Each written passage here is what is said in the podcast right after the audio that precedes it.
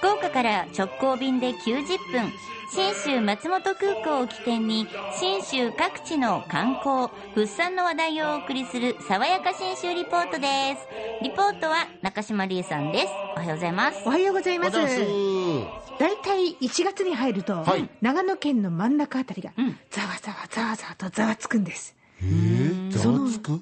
みんながん。今か今かと待ってるんです。うん諏訪湖という湖がありますよね、うんここにお見渡りなる自然現象が発生するか否か。あなんかニュースで見る。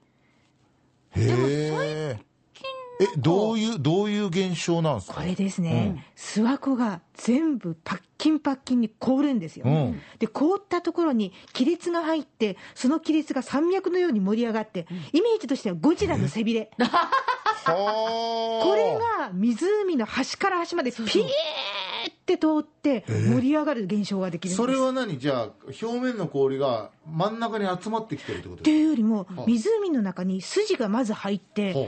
そこがちょっと広がるんですね、は下からこう新しい薄い氷が張ってくる、はあ。で氷って気温差で膨張したり収縮したりするんで、はい。細かいのはちょっと分かんないんですけど、はい。その作用で薄いところがい両端から押されて盛り上がり、押されて盛り上がりして、最終的に高さが5、60センチ、すごっ。もっと高い時に1メートルぐいらいまで行くって言ってましたから。面自白然現象なんだよ。ねそうですよね。でもね字がお見渡りって、えうん。お礼の恩に神様に渡るって書くんですよ。うん。まさに湖の端から端、神様が通った道っていうニュアンスで、みんなこう、昔から理解してるわけなんですよ。素。でこと言うな昔の人は。でしょだよね。でも、ちょっとで出てるだけじゃダメなんです。ちゃんと認定されないとお見渡りと言われない。あ。そうなんです認か定。はい、南北に2本、それに交差して東西に1本入るんですが、そんなに？えこのお見当たりの認定を担当しているのが八剣神社なんですが、宮司の宮坂清さんと氏子代表の皆さんが毎朝6時半に諏訪湖に行って、寒いだろうな気温がマイナスで大体6度から10度。マイナス？マイナス6度から10度。一回マイナス3度をこの前体験したけど、あれより死ぬほど寒いんだろうね。キーンって感じですよね。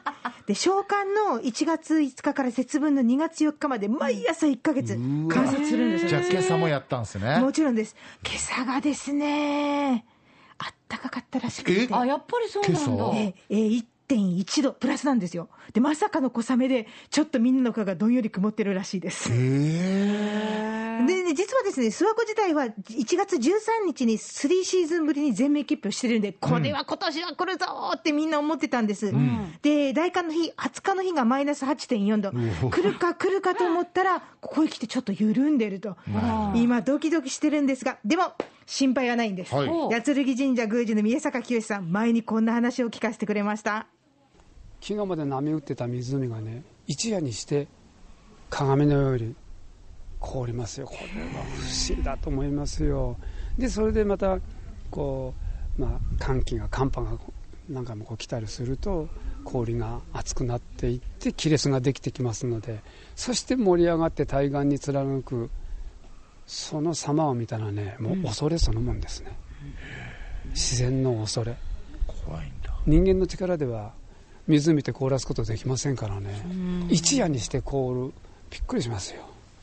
もういつの時代も同じですけども古人はもっともっと強烈な印象を持って湖あるいは見当たりの現象を迎えたんではないかなと思いますけどもねそうだよだって昔の方ってそんな科学的な研究とかそんなことなされてないからこれは神がやったことだとかね、何かのお触れだとか絶対思うよね信きっとね、仰的に竜が住んでるんじゃないかって。だからこの諏訪湖から流れる川って天竜川って名前がついてるんですよ。あーなるほどはい。竜の背びれに見えたのかもしれないですねで一番近いところでお見当たりが出たのが2018年、この年は2月1日に出てきて、2月27日まであったんですよ。えじゃあ1ヶ月寒か長かったんです。その前が2013年で1月の22日から28日まで、うんその前は2012年、これ2月3日に出てるんですよ。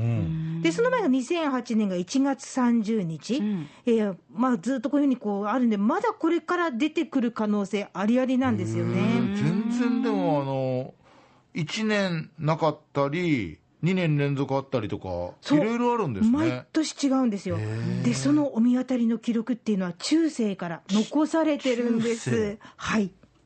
古い記録はね1397年応永4年室町時代ですよそれから1443年から今日まで575年の見当たりの記録が文書で残ってます世界にないですよ。575年。でその中には明けの海であったいわゆる結氷せずに見当たりもできなかったっていう年ももちろんありますしね。575年のそういう記録があるもんだから今度気象学者がそれを非常にこう注目しましてね。世界に類がありませんので。確かに。